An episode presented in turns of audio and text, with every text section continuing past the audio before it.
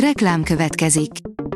Ezt a műsort a Vodafone Podcast Pioneer sokszínű tartalmakat népszerűsítő programja támogatta. Nekünk ez azért is fontos, mert így több adást készíthetünk. Vagyis többször okozhatunk nektek szép pillanatokat. Reklám hangzott el. Lapszemle a nap legfontosabb híreiből. Alíz vagyok, a hírstart robot hangja. Ma március 16-a, Henrietta névnapja van. A G7 oldalon olvasható, hogy vészjósló adatok érkeznek a magyar cégbezárások számáról. A kata szigorításán túl a gazdasági helyzet romlása miatt is nehéz helyzetbe kerültek a magyar cégek. A bedőlési hullám még a 2008-as válság idején sem volt ilyen látványos. Csütörtökön és pénteken ismét országos pedagógus sztrájk lesz, írja a Telex. Az érdekvédelmi szervezetek a szakképzésben dolgozóknak március 16-tól meghirdetik a határozatlan idejű sztrájkot. A 24.20 szerint szemfényvesztésnek tűnhet az árstop. Drágábban vásárolhatunk meg egy-egy árstopos terméket, mint másfél éve. Utána jártunk, hogyan lehetséges ez. Kezdődnek a japán-dél-koreai tárgyalások, Észak-Korea gyorsan ki is lőtt egy nagy hatótávolságú ballisztikus rakétát, írja a 444.hu. Az elmúlt egy héten ez már a negyedik volt, de ez nagy hatótávolságú, ami közel 70 percig és 6000 kilométernél magasabbra repült. Több mint 10 fogyásbarát étel, írja a Magyar Mezőgazdaság.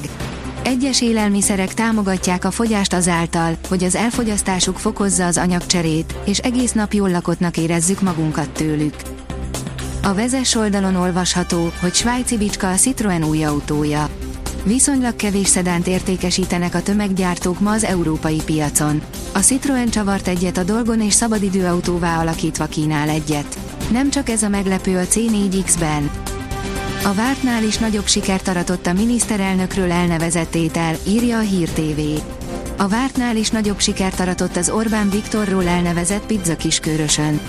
A mézes barbecues narancsos pizzát sok százan kóstolták meg a helyi étteremben, a különlegességből a névadó, vagyis a miniszterelnök is evett. A magyar energiaellátás jövője teljesen reménytelen Paks 2 nélkül.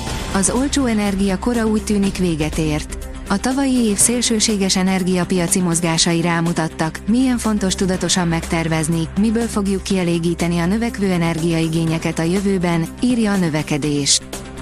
Budapest környékén kóborol a svájci farkas. A természetvédelmi őrszolgálat folyamatosan készenlétben van. Amennyiben hosszabb ideig kimarad a jeladás, akkor óvatos keresést indít, írja a sokszínű vidék. A Forbes írja, a Kutyorgó utca végén kis családi vállalkozás főzi a gyümölcsöt. A három gyerekét nevelő dolgos anya felmenői mesterségét viszi tovább gyümölcsfeldolgozó üzemében. Honton működik a kutyori konyha. A tengerben épül a 21. század kínai nagyfala, írja az Infostart. Gigantikus kotróhajót épít Kína, ezzel még nagyobb mesterséges szigeteket építhet a dél-kínai tengeren.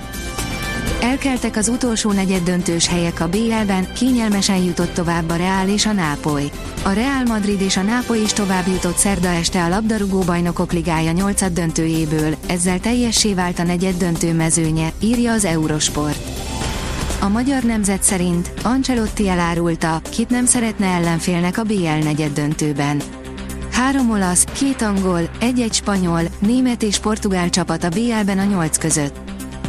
Hétvégére visszatér a kellemes, tavaszi idő. A hét második felében fokozatosan melegszik időjárásunk, egyre több helyen emelkedik délutánonként 15 fok fölé a hőmérséklet, írja a kiderül. A Hírstart friss lapszemléjét hallotta. Ha még több hírt szeretne hallani, kérjük, látogassa meg a podcast.hírstart.hu oldalunkat, vagy keressen minket a Spotify csatornánkon, ahol kérjük, értékelje csatornánkat 5 csillagra.